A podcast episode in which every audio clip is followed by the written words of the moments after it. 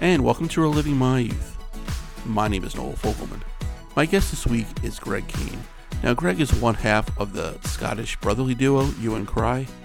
Now, over the years, I've had a few Scottish acts on the show, whether it's Love and Money, The Big Dish, Danny Wilson. Some have made a little bit of noise in the States, others, like Hue and Cry, have failed to make a dent, which is unfortunate because their music is great. Greg explains the reason why. Their biggest hit was 1987's Labor of Love. It was also featured on the soundtrack for the video game Grand Theft Auto, episodes from Liberty City. So if you're running somebody over in a Ferrari or beating the crap out of them with a baseball bat, you've probably heard the song. One thing with Hue and Cry was their ability to make records featuring different genres, whether it was blue-eyed soul, sophistopop, jazz, folk, or even Latin themes. All their records have sounded different. That's what makes them really, really talented. The duo took a break following their album 1999, but reunited thanks to the British TV show Hit Me Baby One More Time. There was a version in the States afterwards because we steal everything that's great from Britain. In 2006, they reunited thanks to the show, and they've released six albums, with the seventh currently in production since the show. Greg talks about his time during the pandemic and the lockdown, and how he tried to keep motivated. Super nice guy, and I hope you enjoy my conversation with him.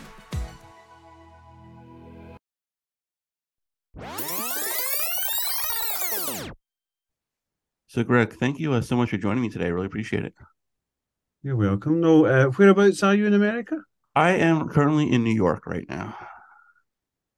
Yeah. I spent a lot of time in New York in the late eighties. Um, it was I was guess it was Mayor Giuliani. He's... Oh yeah, yeah. He was uh, he was uh, he was a good mayor, but uh, he's kind of gone off the rails lately. So the thing is, thing is, I, I all I remember is him being a good mayor in New York when I was there and um, I stayed up at um, West Central Park up by Columbus Circus, and um, uh, yeah, and then after that, I completely forgot. And then when he appeared doing the the kind of Trump lawyer thing, I thought that wasn't the guy I remember from the eighties in New York. The guy was like, oh, had his stuff together, and he was really good, and he was a good communicator, and all that. What happened? I know exactly. You know, he was like, you know, dealt with 9-11. He was kind of out in front, yeah. and then I have no idea what happened. It's it's a shame, but you know, it's another story for another time. Yes. Um, yeah, but you, you, mentioned I was just gonna talk to you about like a new record, but you mentioned New York. Um, I'm in the U.S. and I'm a fan of you guys. Um, did you guys ever try to kind of make it into the U.S. market? Because I've had a lot of like Scottish bands who have money. I had on the show, and I had like Danny Wilson, and they broke through a little bit, but like the Big Dish never did, and I was fans of them as well. And I had Stephen Lindsay on. Did you guys really try to, to make it into the U.S. market? We had um, so we were with a small record company in, in the UK called Circa Records, and um, they licensed through Virgin in America. Now we were quite close to Richard Branson, and because his wife Helen was a midwife in Scotland, and she literally her district was two miles from where Pat and I were brought up. So she knew our mother. So every time we met Richard Branson and his wife was with him, she'd always ask for my mum. And so we had a good connection with uh, Richard Branson. And then when we were in America, they launched Virgin America, um, the record label, with the Cutting Crew. I just died in your arms tonight. Okay. And that first big hit. So we were all there when it was all happening. We were making our albums in New York. Everything was set up for a big American launch. And then they had budget restraints and they had to choose between Ziggy Marley and Hue and Cry, and they chose Bob Marley's son. Yeah. And I remember I met Ziggy. He was a nice guy, right? But he was, you know, it was his father that was the thing. It wasn't him. Of course, so, yeah. You know, it was fine, but I was my argument with the record company was, you know, this guy's not doing anything new. He's hanging on the coattails of his dad. He's a really nice guy. The band's great. So, but Hue and Cry's two young guys have got a story to tell New York but they didn't go for it. Yeah. So um, we we did some showcase gigs, uh, East Coast, West Coast, um, and that was really it. So it was very disappointing. I must admit, our record company, well, as I say, we're a small record company, one of many labels that were distributed through Virgin. So I don't know how much sway they, they had, but ironically, after the success of Hue and Cry, that money then spawned the success of Massive Attack and Neneh Cherry. They came after us. Yeah. then because of that success, the two guys then became the, the head of Virgin because Richard Branson sold everything to buy his airplanes and mm-hmm. You know they got bigger and bigger and then these two guys that looked after us in a small record company signed a band called the Spice Girls. Okay. Yeah. That kind of worked for them. I think so, so yeah. we're just about two years too soon before they had a bit a more clout. But if it hadn't been for Hue and Cry, if it hadn't been the success of Labour Love that brought in a lot of money, you know, they signed Massive Attack on the back of that. They, you know, they had success with Neneh Cherry. You know, it's just we were two years uh, too early. The music business is all about getting the right song at the right time.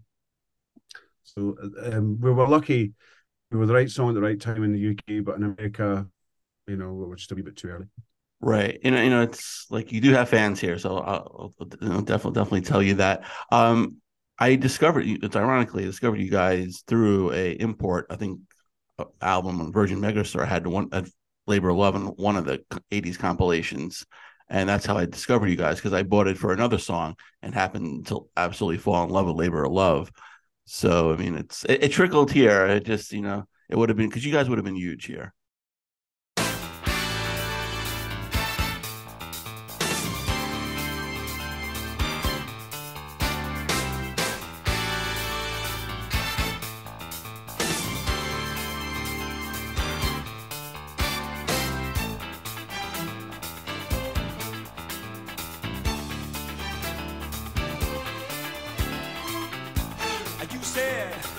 You took a car about seven years ago. Now you said that you were so tough. And I loved it, ooh. Love you were putting me down, and I totally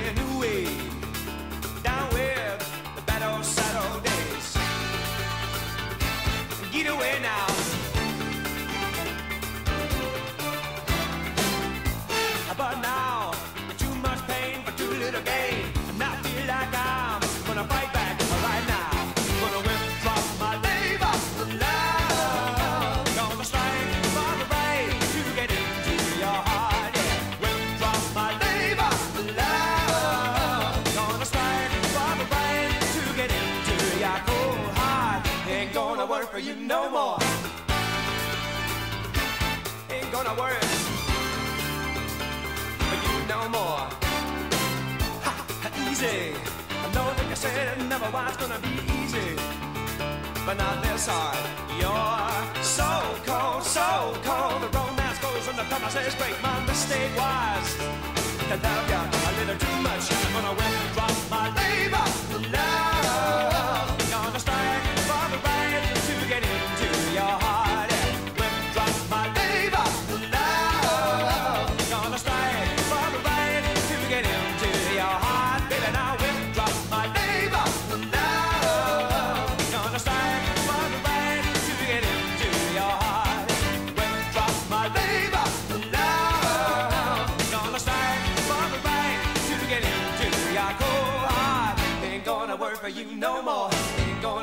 you no more. I can't stand it. I said I just don't want it. Never gonna need it. Ain't no way. I can't stand it. I said I just don't want it. Never gonna need it.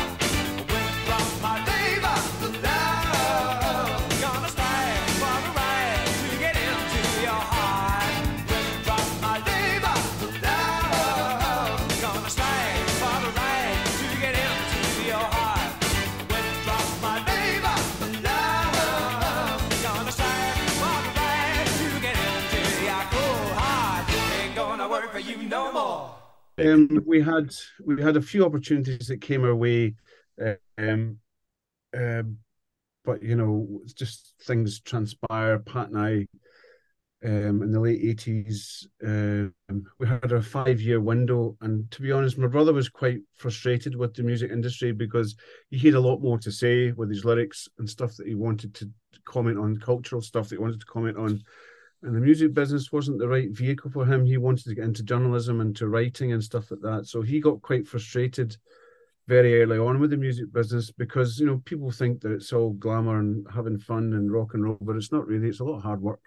And right. It's a lot of networking. It's a lot of hanging out with people you don't really want to hang out with, but you have to. And I think Pat just had had enough of that. Uh, with five years doing it, and we laid the foundations for a very successful 35 year career now. So, you know, we've been professional musicians our whole lives. Um, we there's been ups and downs, but we're still here making music.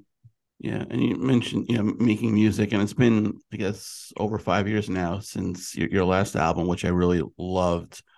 Um, yeah. you know, Pocket Full of Stones. Um, is there any update of you guys, you know, coming out with a new album? Well, oh my goodness, we started writing. I've got the first song here, which is a song called "Promised Land," and it was uh, April the twenty first, twenty eighteen and then we wrote the last song we wrote was March 23rd, 2019. So we'd written 20 songs through 18, 19. And then the pandemic hit.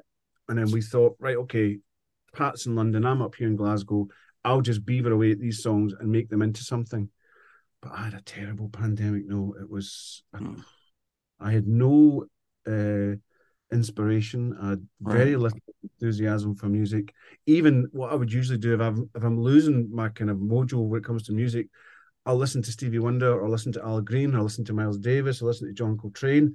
They all sounded rubbish to me, and I went, "Oh no, this is the worst." Right, they're sounding bad. So I had to back away, and then I backed away and I backed away to the point where I wasn't listening to music at all. I was looking after my kid because we had to home I had to homeschool. I've got an eight, right. she was eight then. Um, I had to homeschool because her mother's a lecturer, so she was having to move all her work online, mm. and then I was having to deal with the kids, and then there's lots of parents putting pressure on me saying, "Can you help out?" So I ended up um, homeschooling about three or four kids wow. most weeks.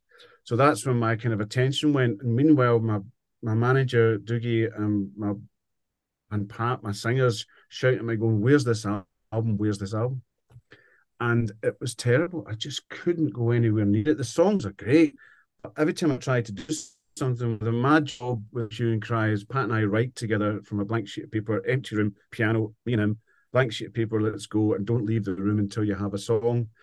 That's the way we do it. And we'd done that 20 times very successfully, and we had 20 songs sitting. And my job then is to give them an identity and take them to a place that, you know, it's Hue and Cry I couldn't do it. No, I, I had no inspiration, and I was so frustrated. Pat was so frustrated.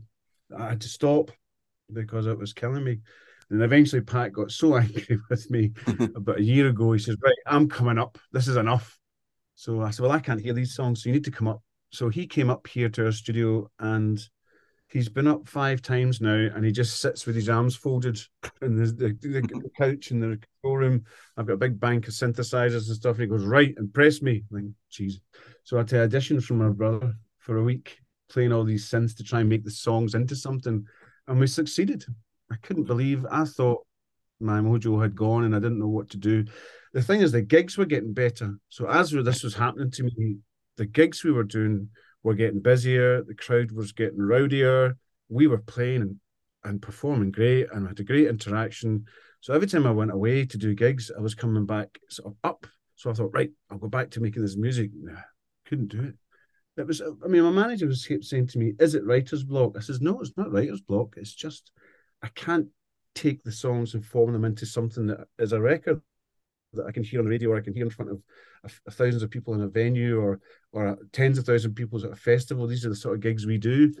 I couldn't place them there. I just couldn't do it until Pat came up, and lo and behold, the, the your big brother sitting in the same room as you, kicking your butt figuratively, uh, worked for me. Yeah, you just needed some tough love, I guess. I think I did. I didn't. Uh, the, the, the funny thing was, at the beginning of that process, I would work on a song for three or four days, and I'd think, right, okay, that's because Pat. It's all electro. This stuff. Pat wanted to do a synth record, so I said, right. So I made it all electro, and I would send him the MP3, and then there'd be one day would go by without a response, and then another day would go by without a response. You think, oh no. And then I would contact him, and then eventually he went back to me and said, No, Greg, that's not right. I'm like, oh God.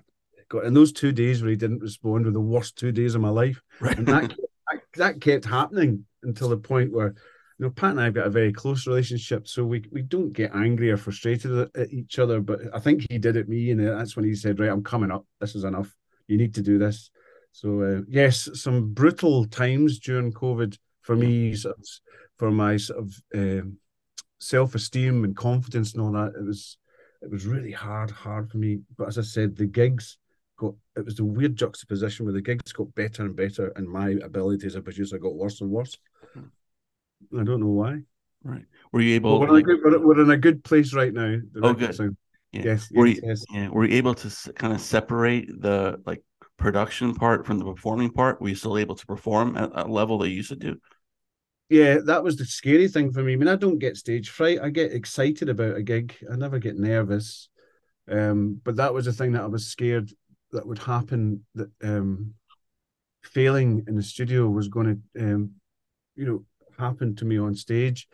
But you know, that hour and a half, hour and forty five minutes that Pat and I perform is that's our therapy. That's that you don't have to worry about anything else. You don't have to worry about anything. You just sit, look at your brother. First chord is in G minor, and then off you go.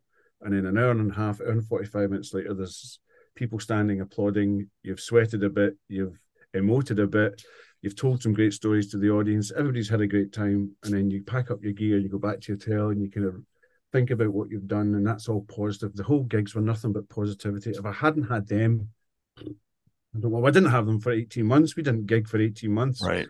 Well, I realized that you'll probably hear a lot of musicians saying this that they never realized how much it meant to them until you take it away. Right. And I was thinking maybe maybe it's the applause that's the drug. Maybe that's it's the applause that's kept me going for the last 35, 40 years. Um, I think that proved it. If you don't get that, if you don't get that feeling of people going, what you've just done is fantastic, and I will I would reward you with applause. We'd take that away from a musician. Well, me anyway. It was it was a lifeline taken away. So I'm glad I've got it back. Right. Yeah. I mean, there's never a good time for a pandemic, but you, now with technology, you know, we can communicate. You can do like virtual concerts. You know, do what you can work on a record. You know, virtually send files and stuff like that. even if this was like 10, 15 years ago, we didn't have this technology where we be able to do this. No, we did. Uh, I think we did four online gigs uh, for a paid audience. There was lots of bands doing their kind of free YouTube things and free this and free that. And our manager and Pat and I decided we weren't going to do this, so we watched the space to see what was going on. There was a few platforms that you could do a virtual gig and you could pay, get people to pay pay for a ticket. But the thing is, if it fails, so people are watching this gig and it freezes or it starts to buffer or it starts to do all that, then they're not going to come back and they're going to ask for their money back. So we got the infrastructure here all sorted, had engineers running fiber cables from the junction box out in the street right into the studio here. We'd all the cameras sorted. We bought a switcher, uh, a Blackmagic switcher, and um, we set up a green screen. We we did so much pre-production to make it work and then you just got to cross your fingers that it's not going to freeze. And you put restrictions on the broad on the bandwidth that it's going to push out. So you're not pushing out full hd you're pushing out 720p all these sort of things you've got to consider. And in the first gig we did there was no dropouts there was nearly 800 900 people paying 10 pounds and it went fabulously well and also you're trying to get people to say where am i going to watch it on my phone can i stream it from my phone to my tv all this sort of stuff i mean it was it was pretty full on, but we, hmm. we were successful. The last one we did, which was for St Patrick's Day, it's called um, is it called the Irish Songbook? No, Hope and History. That was what we called the, the Irish thing, and we did it on St Patrick's Day, and it's fabulous. That's when we we got everything right. Pat and I were in a good place, and we played our favorite songs by Van Morrison, U2, the script. Um, oh yeah, we had a great night that night, and there was loads of people, and they we got such good feedback, and yeah, that was an experience. I've still got all the equipment sitting here, so it's all set up. If we need to do it again, no. that's that's cool. Now you mentioned like you know those artists, and you've covered you know Prince the times before. Like, and your music is so broad like you have so many different genres of types. So like who if you had to pick one your biggest inspiration in music? Uh i mean i was a saxophone player. I'm a piano player since i was nine years old but i played saxophone since i was 12 when i went to high school. And they gave us gave me a saxophone to learn. So uh I spent hours learning Charlie Parker and John Coltrane and all these sort of things because uh, I really enjoyed being a saxophone player. Uh, and at the time in the mid 80s, when I was about 16, saxophone was everywhere. There was the beat, we're using the saxophone, UB40, we're using saxophone. Right. There was lots of big sax solos. Um, you know, obviously George Michael's Careless Whisper, there was Hazel mm. O'Connor's. I'm just thinking about all the ones I used to play. Rat Race was uh, by the uh, Boomtown Rats you know, there was lots of saxophone there. So I concentrated on saxophone quite a lot. So I was coming from a jazz uh, perspective, and Pat was coming from what I've learned recently from doing this electronic record.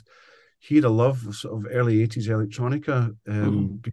early Simple Minds and some David Bowie. And he just kept quoting a band called Can, kept quoting to me. And um, so I didn't realize when we were growing up. But yes, in early Heaven 17, was where Pat was coming from. So he was coming from a more sort of electro soul thing, post punk, but I was kind of immersed in jazz. So that's where our influences came from. Yeah, I mean it's it's good to have like I guess a wide range of influences because you combine it and kind of make like a nice you know stew of you know music, and like that's what you guys have done over thirty five years. Like no record has sounded the same. no, but people used to get frustrated that is uh, because they couldn't pigeonhole us yeah. And that was we thought was a plus, but guess what? No, it's not record companies. No, they, they, can't rack, they can't stick in a genre. Right. Um, when we, I mean, yeah. So it was quite difficult for us.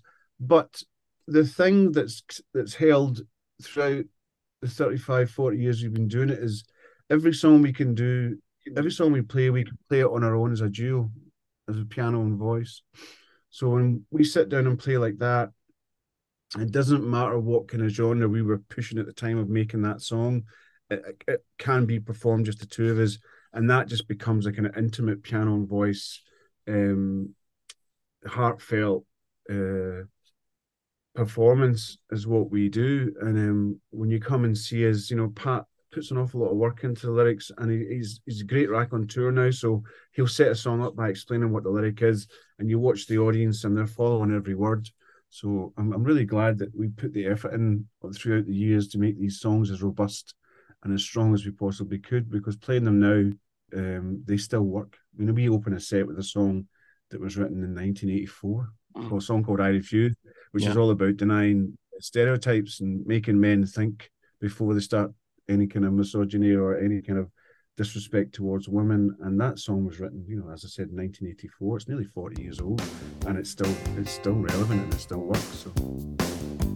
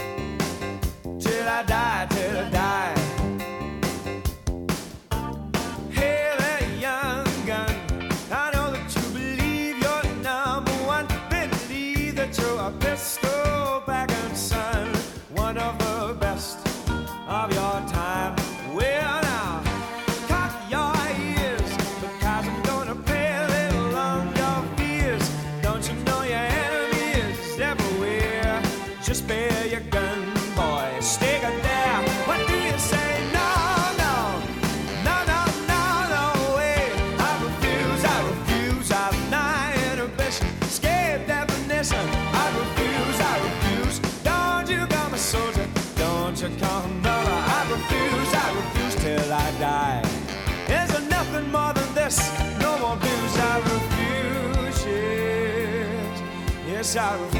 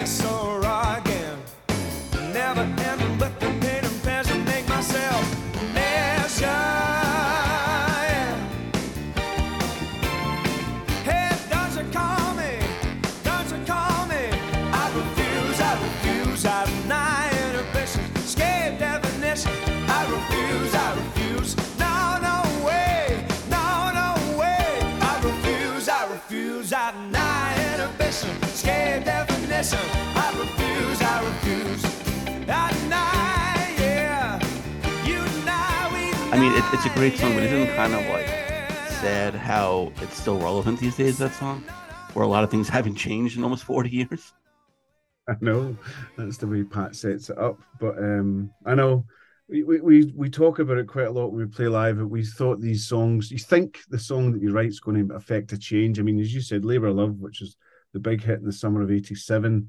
You know that was that was a song trying to understand why working class people would vote against their best wishes. So I mean, the, the politics in Britain are pretty much like in America. There's left and there's right, and the working class you would presume would vote for the left because they would help them out. But you know, in Britain, they vote for the they vote for the right, they vote for the Conservatives, and you think these people are not got your issue, not got your um your your your best at heart. They don't really understand working class people because they're not working class people. So Yeah. the song was about the frustrations of these people. You know, it's like turkeys voting for Christmas. It's, what are you doing? Right. But you know, we thought the song would have an effect. Did it have an effect? Yes, it did connect, and people would come up to you at gigs and after gigs and say, "Thank you for singing that song, and thank you for making that comment." So, yeah, it didn't change anything, but it had an effect. I- absolutely. Now I just want to go to. uh I love this album, and I unfortunately probably caused you guys to get dropped at record label. Stars Crash Down, and uh you had the Mhm. great Eddi Reader backups, you know, on, on that album, Yes. and I absolutely loved her. Mhm. I had a Boo Hewerdine on like two years ago, and we discussed her in length. Bo So a very, a very talented man. He's a very talented man, Boo Hardy. yeah, absolutely. So how did you get uh, Eddi on the album? Um, she had obviously that hit she had with Fairground Attraction, um, perfect. I think Pat met her somewhere and said we were doing a record, and there was a song called Remembrance in Gold, which was um the song about uh, the wed the the funeral of the one of the gay couples that died uh, and the funeral and about uh, the family reconciling and consoling itself and he wanted the, I think the narrative from the song was from the younger sister so he wanted a female entity in the song Black cars driving through the drizzle. Look out the window. I see the world washing away. Smiles for her own survival. My father's cigarette blows and flakes into the air. Martin's love overtakes us. His face is painless. He's done more than we'll ever know. So they go and the coil that they throw off we're left to unroll. And what's under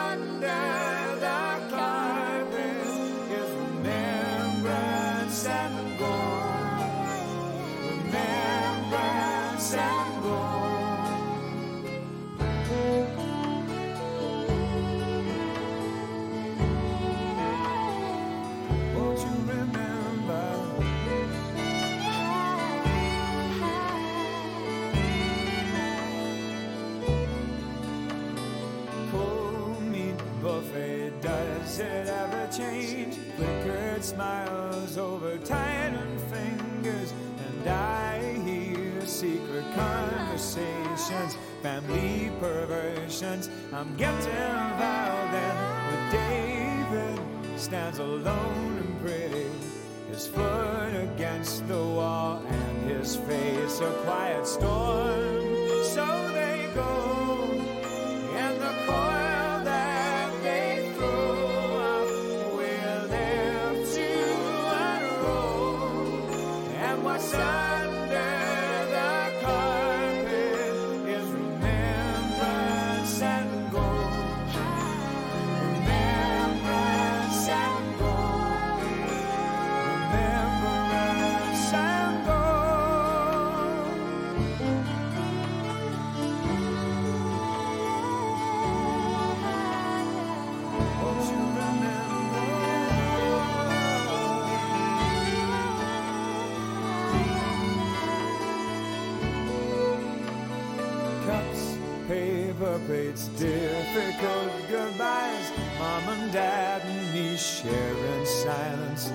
And then they have to do what they have to do. David's crying, and my father takes him in his arms. So they go, and the coil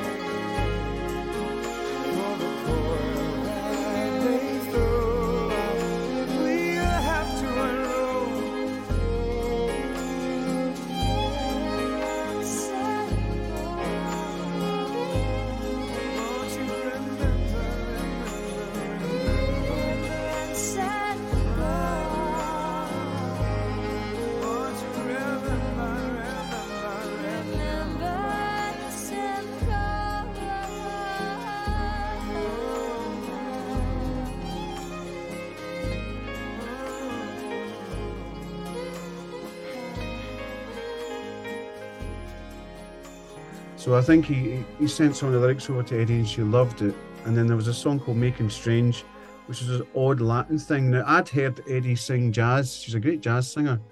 Um, and there's a lot of Latin. She understands all the grooves. So we asked her to sing those two songs. But the funny story about that was that was at the heyday of Hue and Cry. So um, I remember going to pick her up at the airport, and I think I had a fancy Porsche. I did have a, a fancy and I went, I picked her up, and I was standing at the arrivals hall, and the, the plane had come in. I knew she was on this plane. This is all pre-mobile phone, Right. and uh, the hall had emptied, and I was standing there looking, going, "Where is she?" And I saw this girl, and she was standing next to this pillar, and I kind of walked towards her, and I looked at her. I said, "Are you Eddi Reader?" she said, "Are you Greg Kane?" So two of us didn't even recognize each other, and I thought, "Right, okay, this is a good start." So I picked up her bag, and I said, "Come on then." So we got to the car, and she looked at it and said, "I'm not getting in that." What do you mean? I said, "The studio's in the middle of the countryside, so I'm not getting in that." I said, Eddi, I don't drive fast. And she said, well, why did you buy a fast car? I said, well, I just like the design of it. She said, don't, be, right, okay, do not drive fast. I won't drive fast. So I didn't drive fast. We got to the studio and she was amazing. And then she toured with us. Uh, we were touring the Stars Crash Down album. And uh, she came with us and supported us. And she came on and did Remembrance and Gold and Making Strange, which was fantastic. And we did Name of the Game as well, the ABBA song she sang with us as well.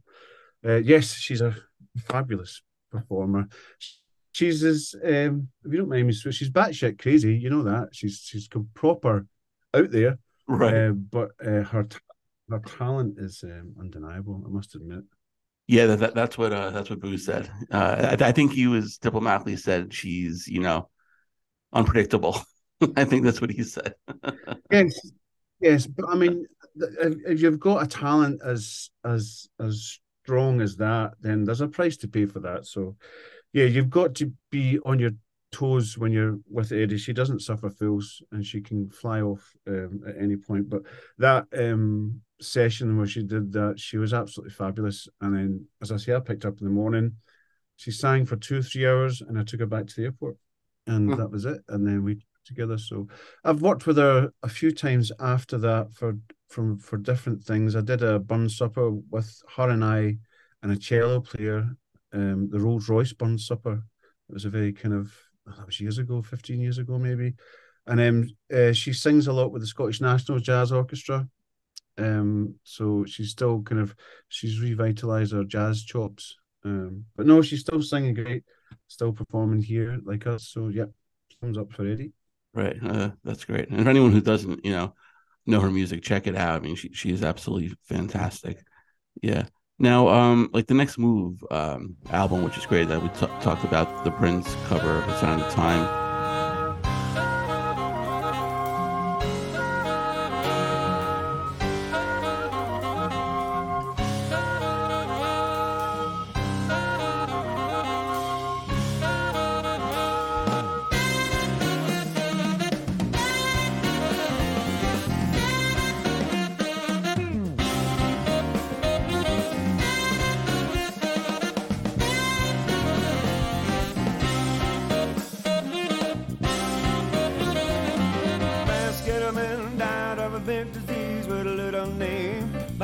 Chance, a girlfriend came. I got needle and soon she was doing the same. At home, them seven-year-old boys and their idea of fun. Being in a gang called to the Southwest High on crack and toast on a machine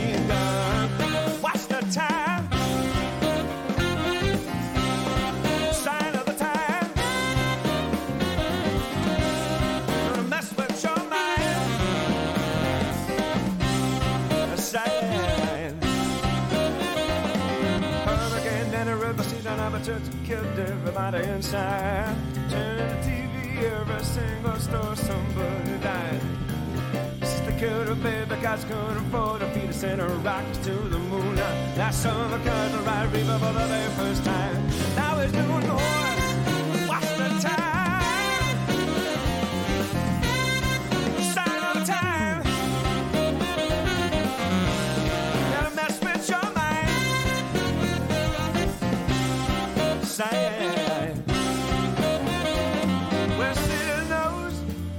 with a ship exposed, yeah. Does everybody still want to fly? Does everyone want to fly? Some might say man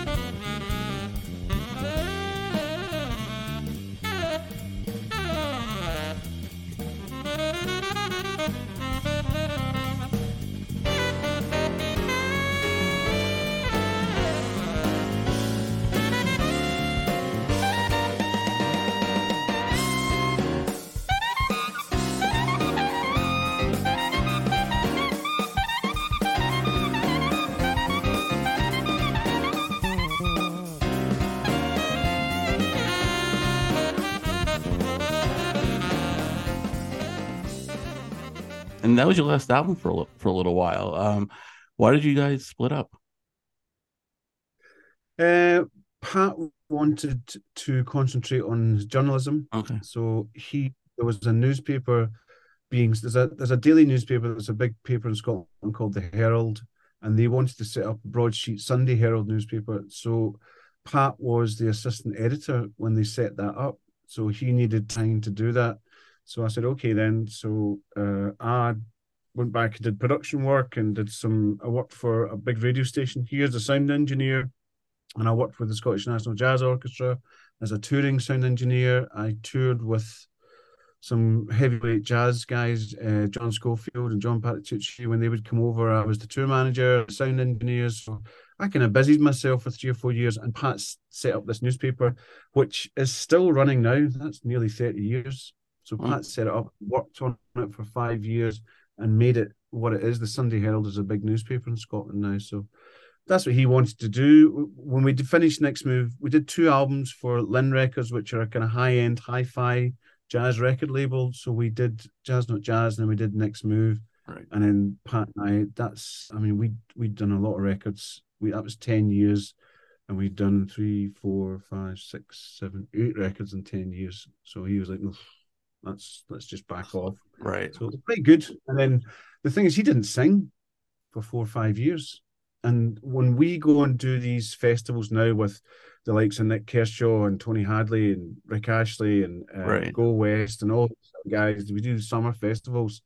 I mean, they can all sing, but they can't sing as well as Pat because he had those five years off Yeah. just when he when we'd worked hard for 10 years and he said no and a lot of these bands kept going so you know a lot of them yeah they're not as they don't have the stamina or the power that pat's got and i think it's because he didn't sing those five years and then when he came back he, he, he was fitter stronger and he wasn't tired he was good Yeah. Now, we in the U.S. kind of steal everything that's good overseas, whether it's like The Office TV show, and you guys had a show, uh, "Hit Me Baby One More Time," that that you guys Mm. performed. We we had that a- afterwards because naturally we stole it from you guys, um, and you performed great. You know, it was a good format though it was, it was a good format it was good Yeah, absolutely. So, you know, you guys did, you know, amazing cover of Beyonce's Crazy in Love and not not to mention your own, you know, labor of love. So how did you guys pick well, two two part question, pick that song Crazy in Love and was it an easy decision to perform on the show? So deep in your eyes, I touch on you more, every time. When you leave, I beg you not to go. Call your name two or three times in a row. Funny thing for me to try to explain. I feel that I'm a pride as a one to blame. But I know I don't understand just how your love is doing no one else can. Got me looking so crazy right now, your love. Got me looking so crazy right now. Got me looking so crazy right now, your love. Got me looking so crazy right now.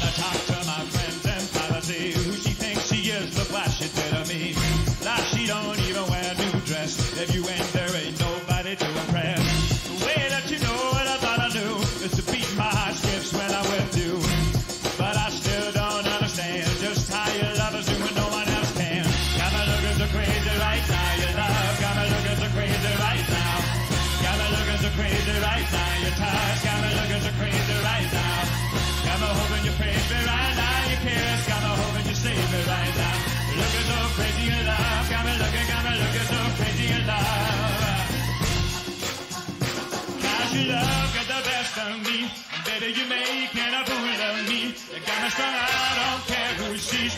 Baby, you got me, you got me. So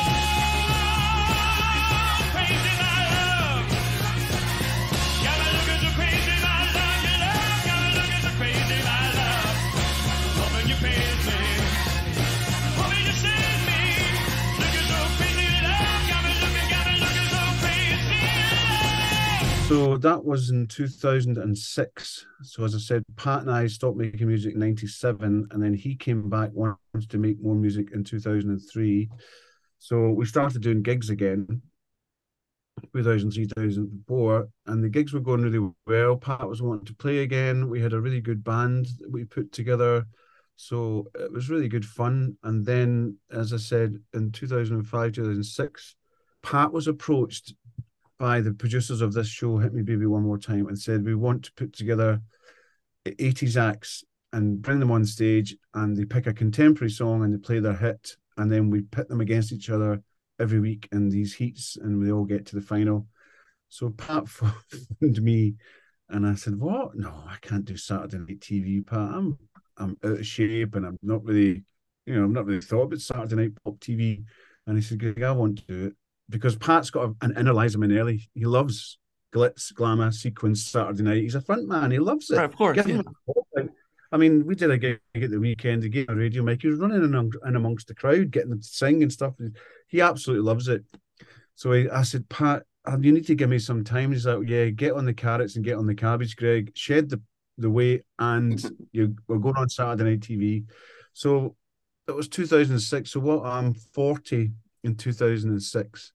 So I got back down to a 30 inch waist and stuff like that. I was, I was starving. I couldn't eaten for months. Right. And then we were a, a girlfriend of mine when she used to come to our house.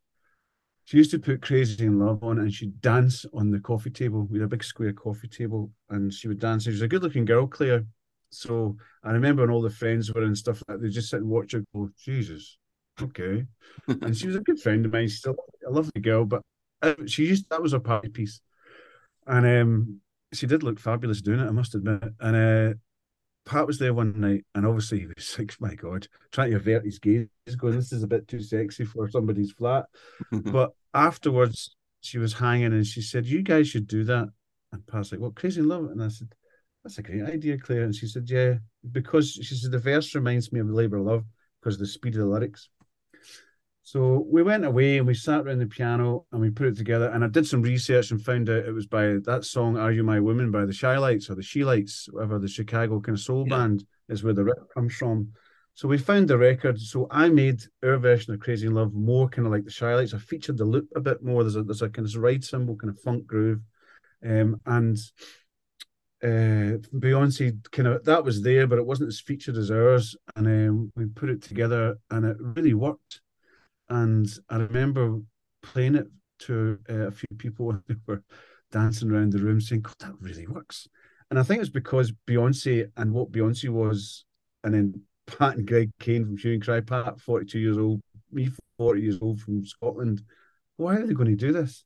But it was the it was the rhythm of the vocal and the verse that was so like Labour Love that people were used to Pat singing that way.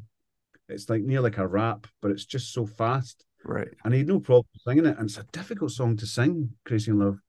But um yes, so it was incredibly successful. Um and we what happened was that the TV show's production team were all very young. So we were talking to them a lot about social media and about can we get some of the, the data from the show? So how many people voted for us? Where were they? Could you get any of that data? And they did. They were tracking it. Okay. So at the end of the show, they gave us. They said there was 170,000 people voted for you, and here's where they are. So we had this map of all these people, but this we didn't have their email addresses. We didn't have any way how to contact them, but we knew there was 170,000 of them that actually picked up the phone and went hue and cry. So if they're actually going to do that, then they know they've got some commitment to you. Yeah. So we thought, right, after this TV show, we've got all this data, let's go find them. So we then set up our own social network. This is all pre Facebook, pre YouTube. And we went to try and find them. we went to old promoters that we've we used to work with. We went to venues and venues store this data. Um, and we not all of them will give you the data of phone numbers and email addresses and stuff like that. So we gathered as much data as we could and then either cold called or cold contacted them and said, Do you want to get involved in a hue and cry social network? It's not going to cost you anything, but you can come in. So we built this walled garden in the internet called the Hue and Cry Music Club with all this data we got from this show. And we started to plan our gigs and our tours around where the concentration of people were. I mean, it was a lot of work. No, it wasn't. It was. I was thinking this is, and that we made the album Open Soul. That was the first record that we released with all this data, and then it did really well for us. And there was some great songs on Open Soul. So that was released in uh, 2008. But the TV show was in 2006, and we spent those two years finishing off the record and gathering all this data about who likes Hue and Cry. So it was that Saturday night TV show. It was. I mean, we made the most of it. We really did. I don't know how many other bands were doing that sort of uh, uh, liaison with the production team and trying to get as much data as we could. But they were amazing. The guys that made that show, they were so open for sharing stuff and helping out because they were young and they understood what we were trying to do and they got involved. So I think that that really um, was the foundation, another foundation that we laid for the next 20 years, you know, or the next 15 years since we did that. So very good. I must I'm very proud of us for doing that. Yeah, and you guys did that without like backing of a record company too, right? It was just you guys just, just doing it, doing all the legwork yourself. So I mean, that's that's that's pretty amazing. Us and a business partner, there was a there was a, a music manager that I'd worked with with other bands, and we were going down to London for that TV show, I said to Doogie, I said, Doogie, can you come down and front us you know, we'll give you 20%, you know, give you a standard management fee. Yeah. And he said, of course, well. So he didn't really know Pat, and he knew a Hue and Cry, obviously, but he knew me because I'd worked with him with lots of other bands, and production stuff. So Pat and him got on really well. And after we did so well on the show, and he saw we were trying to do all the data, he then said, Right, I'm going to invest some money in this. So he said, and we'll work out a deal. So we became like a partnership. It was like a three way split between the three of us, and he invested some capital, and that was the capital we used to kind of do all that work. Yeah. So Wow. and we made the best best use of it, and then the company's you know the company was healthy enough to um, withstand two years of not working during the pandemic. So the company's done really well. So I mean that's that's yeah I'm very proud of us. The last fifteen years has been a long slog. It's been hard. It's hard to make new records. It's hard you still get the disappointments of the records not being as successful as you hope. You still get um, the rush for the records doing well on some radio stations, and you get a rush of doing the bigger gigs because people are getting more engaged with hue and cry. So there's still the the, the peaks and the troughs. Um, but it's yeah, it's been an amazing 15 years since all that happened. Right. You know, I mentioned earlier about Pocket Full of Stone, and that was a fantastic album. But like, and you mentioned disappointment record sales, but like, what are the expectations going to be for your new album? I mean, is it just just to get out there because you're creative, you have something to say? I mean, because now no one. Well, there's friends of mine here in Glasgow. There's a band called Mogwai. Yeah. So I know Stuart quite well. And um, when they went to number one last year, the year before, I said to Stuart, I met him in the pub and I said, you know, congratulations. Like, yeah, thanks very much. And I said, you don't mind me asking, how many records did you sell to get to number one? Yeah. And he said, 19,000. I was Wow. like, sure. And he's Yeah. like, I know. I said, Labour Love sold 350,000 that got to number six. Yeah. That- So I mean, it's a completely different landscape. Um, that's one of the hard things about making music for me, who's who's made music. I mean, I've got gold and platinum discs hanging up here on the wall, all over there, and you're looking at you know 300,000, 300,000, 100,000. Those numbers are not. That doesn't really matter. That doesn't Yeah. happen anymore. So you're making records as a kind of promo card, as a calling card, as a as a a reason that you can go knocking on doors and saying, "Hey, do you want to play Hue and Cry? Why they've got a new record out? Oh, let's hear it." So Yeah. you still get that reaction. So it's Right. it, something that you have to do. But as you make more and more records, it gets harder and harder. For me, it gets harder and harder.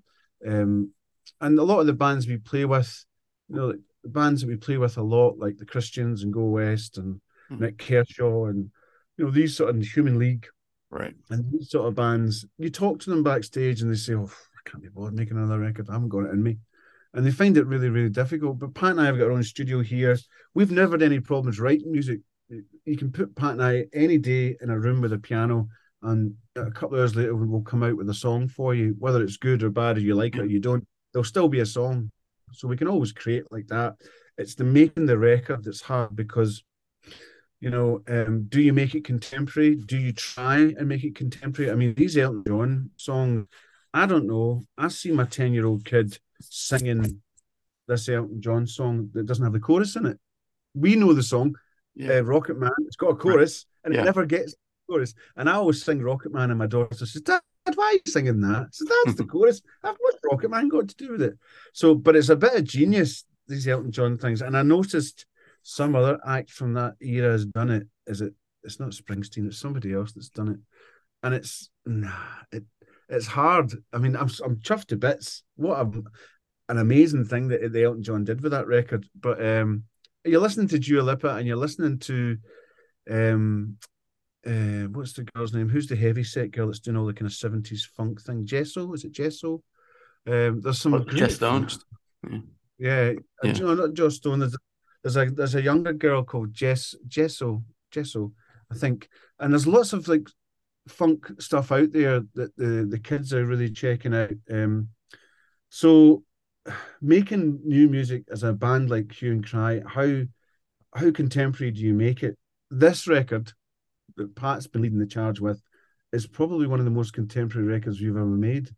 Um, that's what's make it really difficult for me to to make. But I've got there, and it sounds really good. So, Yeah. and the Tears for Fears record came out, and that last record that they made, and I was hoping it was going to be Tears for Fears that we remembered it to be, but it's not. It's, It's not. That's this kind of weird folk thing. You're thinking, Yeah. I can't remember Tears for Fears being Yeah.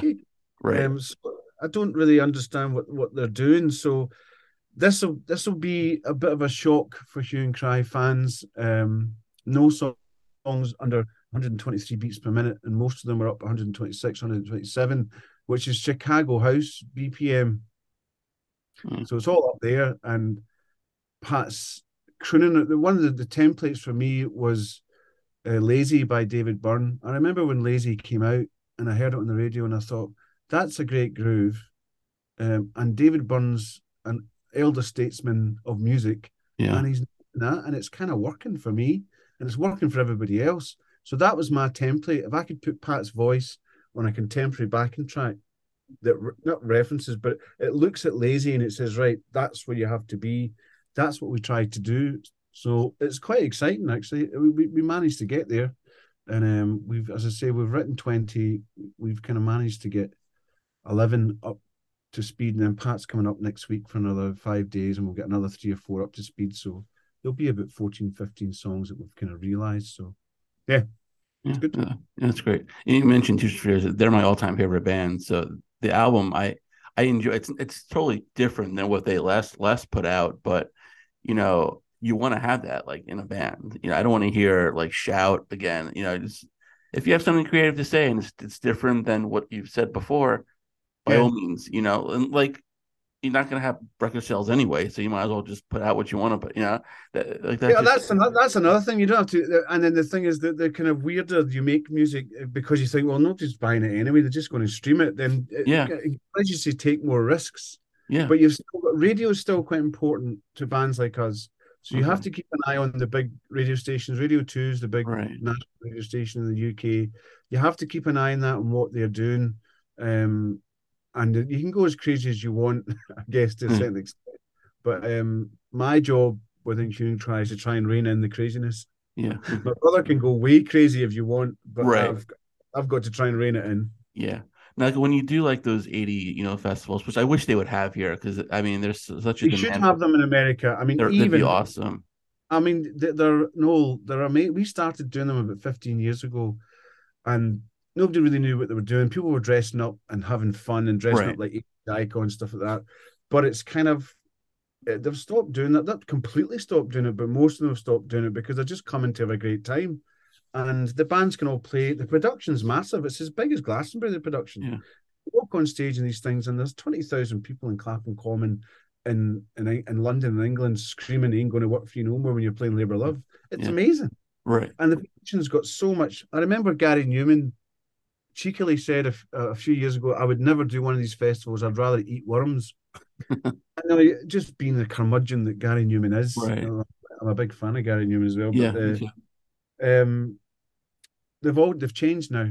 So I mean, it's it's difficult to get on them now because a lot of the bigger acts are looking at them going, right, I can play in front of twenty thousand people, Yeah. and I, I and it's I only have to pay play for forty minutes, and I can pretty much get the fee I would get if I was playing my own gigs, and Yeah. they do everything. They look after me. Right. I should I should really do this. So a lot of the bigger acts are becoming are coming to these festivals now, Mhm. which kind of jeopardizes our position in it, but Yeah. Fingers crossed. We've been booked to do another thirteen next year, Oh, and they're great. really they're really amazing. If you get the chance to come over for one, yeah, I would love to. the Let's Rock ones are only one day, but the Rewind festivals were there's one that's in uh, Scone Palace in Perth, which is a a beautiful palace in the outskirts of um, it's north of Edinburgh, in a place called Perth in Scotland. It's phenomenal. I mean, this Right. building is just Yeah. Whole scene and the whole backdrop is amazing. Um, and you know, yeah, if you get the chance, come to these 80s festivals. But they should do them in America. And I don't know why. I mean, they've got how many huge acts have we got from America from the 80s? Yeah. But they tried, I think they tried it in Canada and it didn't really work out. I've heard the Go West guys saying saying that they went over them, Paul Young, Tony Hadley, and I think uh, UB40 went over. No, it didn't work as well. So I don't know. I don't know why it didn't work. I don't know if you guys know how to. I don't know if American listen. Yeah, they do. That's adult contemporary rock. People love their old rock and their old pop in America. Yeah. There's no reason why they wouldn't go and see it. Yeah, like the, the problem is, I think it would be all the bands from overseas, like the, who I would want to see that it would be just be too much of a cost for them to come over here and, and do those. You know, love Yeah, to you see you, love to see Spandau Ballet and like Nik Kershaw and all those. I don't know if there's a big big enough market for that, or you know, just a price. You know, But you could do it with American acts, though, to begin yeah, with. no, I- yeah, I, I'm sure they, they, they totally can, but I would. and This is me personally would love to see like the Rewind Festival, same acts just come over here, but I don't know if there's you know that much of a demand where you, might get you know five to seven thousand people instead of twenty thousand over here. Mm. I don't know. Uh, I think that it, has to go to that scale in order to to make financial sense. Yeah. because, as I said, the production's huge.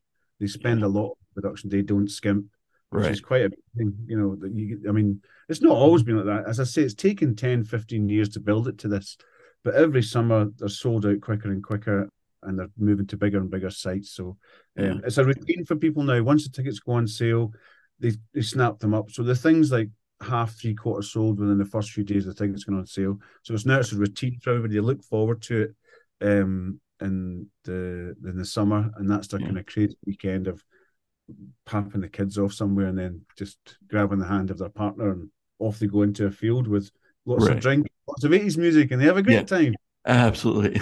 now, now, do you guys kind of like negotiate how much time you have, or is that like they say you're going to have 20 minutes, or can you They is there a basically- pushback? Or no. Uh, um, there was one time we there was a band never made it, and we got to play double, which was great. Okay. Mm, So things like that happen every now and again. But no, you get your allocated slot, and you have to stick. You get they piss. You get pissed off if you don't stick to your time. So Right. Pat, I are consummate professionals. No, we don't. We don't rip it. We just do what we're supposed to do. Do it as well as we right. can. Shake Yeah. and fake afterwards. Do our best. Don't make any fuss. Make Yeah. sure you get back to it. It's all. It's all like a big machine now. So you're just a. You're just a bit of the machine. And Right. you don't do told when you're told, you don't get asked to do it. Again. There's, Yeah. there's lots of very well behaved 80s pop stars. I could, I could add Right. that. Yeah. So yeah, so you're pretty much like stuck to playing like Labor of Love, Looking for Linda, like violent, you know, violently, right? Those are the songs. You can't sneak a new one in because they'll revolt. Very interestingly, um, we were doing one in a beautiful uh, place in Essex, Audley Hall, I think it was called, and we were doing it with Simple Minds and Big Country. There's only three of us on at this festival, and the place was mobbed. And Pat and I had our slot. We were on our own this time, so there was only it was about 10 to 15,000 people, and Pat and I walked on on our own, just piano and voice. And he was a bit nervous about it. I says, "Don't worry, Pat, it'll be fine." I said, "But can we do Man with the Child in His Eyes? Like, what? In front of all these people? I says, yeah, because the Stranger Things has happened with uh, running up that hill. Yeah. So check for it. So he was a bit pushed. We pushed back a wee bit, and I says, no. And he sat and sang it in the dressing room with me, and he says, right, okay, I feel comfortable about singing this. Right, let's do it. So third song in, the audience were kind of there was a maybe about yeah, there was about nearly ten thousand by the time when we went on and kind of getting in the seats and kind of enjoying. We did Looking for Linda and we did uh, Ordinary Angel, and then Pat introduced the man with the child in his eyes. So I play this little tiny E minor arpeggio thing. It's so dainty, and the place hushed. And Pat came in. We did the first verse, came through the first chorus, and then there's a bit of a hold after the first chorus. You couldn't hear anything. There's ten thousand people, and outside, and I thought, oh shit, we've got them. And Pat realized it as well, and he looked at me, and we did the second verse, the second chorus, and we finished it, and the place went nuts. Mhm. And I thought, God, I haven't felt that for a long, long time, where you can put ten thousand people in the palm of your hand. Right. So you know, yes, we play all the hits that everybody knows, but when you throw in a curveball like that, and we hadn't played it for a long time, but it's because of this Stranger Things that uh, the Kate Bush had the success. I thought it'd be quite relevant and it was a magical moment.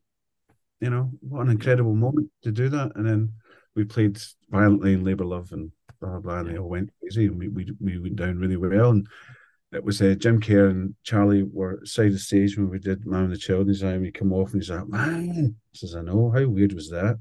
so he kind of came up to hear it. So he heard, he said he heard the opening bit of it, and he ran up just to watch us because it's quite a short song the way we do it. So yeah, that was good. I enjoyed that. Yeah, that's awesome. Now, do you remember where you were the first time you heard one of your songs on the radio? Uh, I was on a, I was in a van. We were going down to London to do some promo in the summer of '87, and the band and Pat lived. Pat's lived in London through all this, so he was down there. So I was in a van with a two manager, a roadie, and my whole band, and we're listening to Radio One, and it came on in the van, and this was the band that played the song, so we turned it all up. That was an amazing experience. Um, so I was so lucky and glad that I was with the band that played it the first time I'd heard it. I think some of them had heard it before, but I hadn't heard it. So to hear it in the van radio driving down was quite amazing, actually. It was a good tonic for the nine hour drive it took to get there. Right. Now, what about like the most like interesting place or like the the weirdest place you heard one of your songs? The weirdest place I've heard one of my songs. Um, there was a, a launch for Aston Martin. So Linn Hi-Fi, who are the record label that we did the two jazz albums for, they had Linn Hi-Fi's and Aston Martins, and they were launching this car, and it was in a huge big house, and the Aston Martin was driving down the driveway, and the triggers there was like flames going up every time it hit these triggers, and it was one of our songs, and I was there uh, working on the audio because I'm, I'm, an audio engineer. So the guy that ran Linn Records says, "Can you come and help me with this? I don't want anything to go wrong." So I was there as a kind of engineering capacity, but I didn't know they were going to play one of our songs. I th- I didn't know what they were going to do, but they played um, Iron Cage from Jazz Not Jazz, which is one of my favorite songs. That was very weird. Yeah, watching Martin's driving down to this jazz song and flames going up. Yeah. Were you surprised? Yes. Yeah, that's. Were you surprised to have one of your songs in a video game, like Grand Theft Auto? Grand Theft Auto, yes. Uh, they contacted us. Yeah, um, I know that was my stepsons. Uh, came running down the stairs one time and said, "I've just heard one of your songs on Grand Theft Auto." I says, "Oh yeah, yeah." We did the deal, so I'd forgotten yeah. to tell we would done the deal. I didn't. My manager just phoned me and said right. they want to enjoy it. They want to include it, and are you fine with that? Yeah, we were fine. That didn't really. That's fine. Yeah. But it wasn't. Stepson come running down the stairs saying, "Get your music on my game." Like, mm, okay. Yeah gave me some kudos with him for about two days. Oh, that's cool. Yeah. I, I guess you'll take what you can get, right? when it comes to stepsons, I'll take everything I can get. I, I bet, yeah. yeah. I am not your father. I am not your father. Yeah. Just keep playing video games. yeah. yeah. No, they, they do work hard, so I can't be too harsh on them in case yeah. they see that. Right. That's good. But Greg, I, I, really appreciate your time today. This was great. Uh, good luck with the album. I can't wait to hear it whenever it does come out. I think you'll enjoy it, Noel, and I hope I've covered everything that you wanted.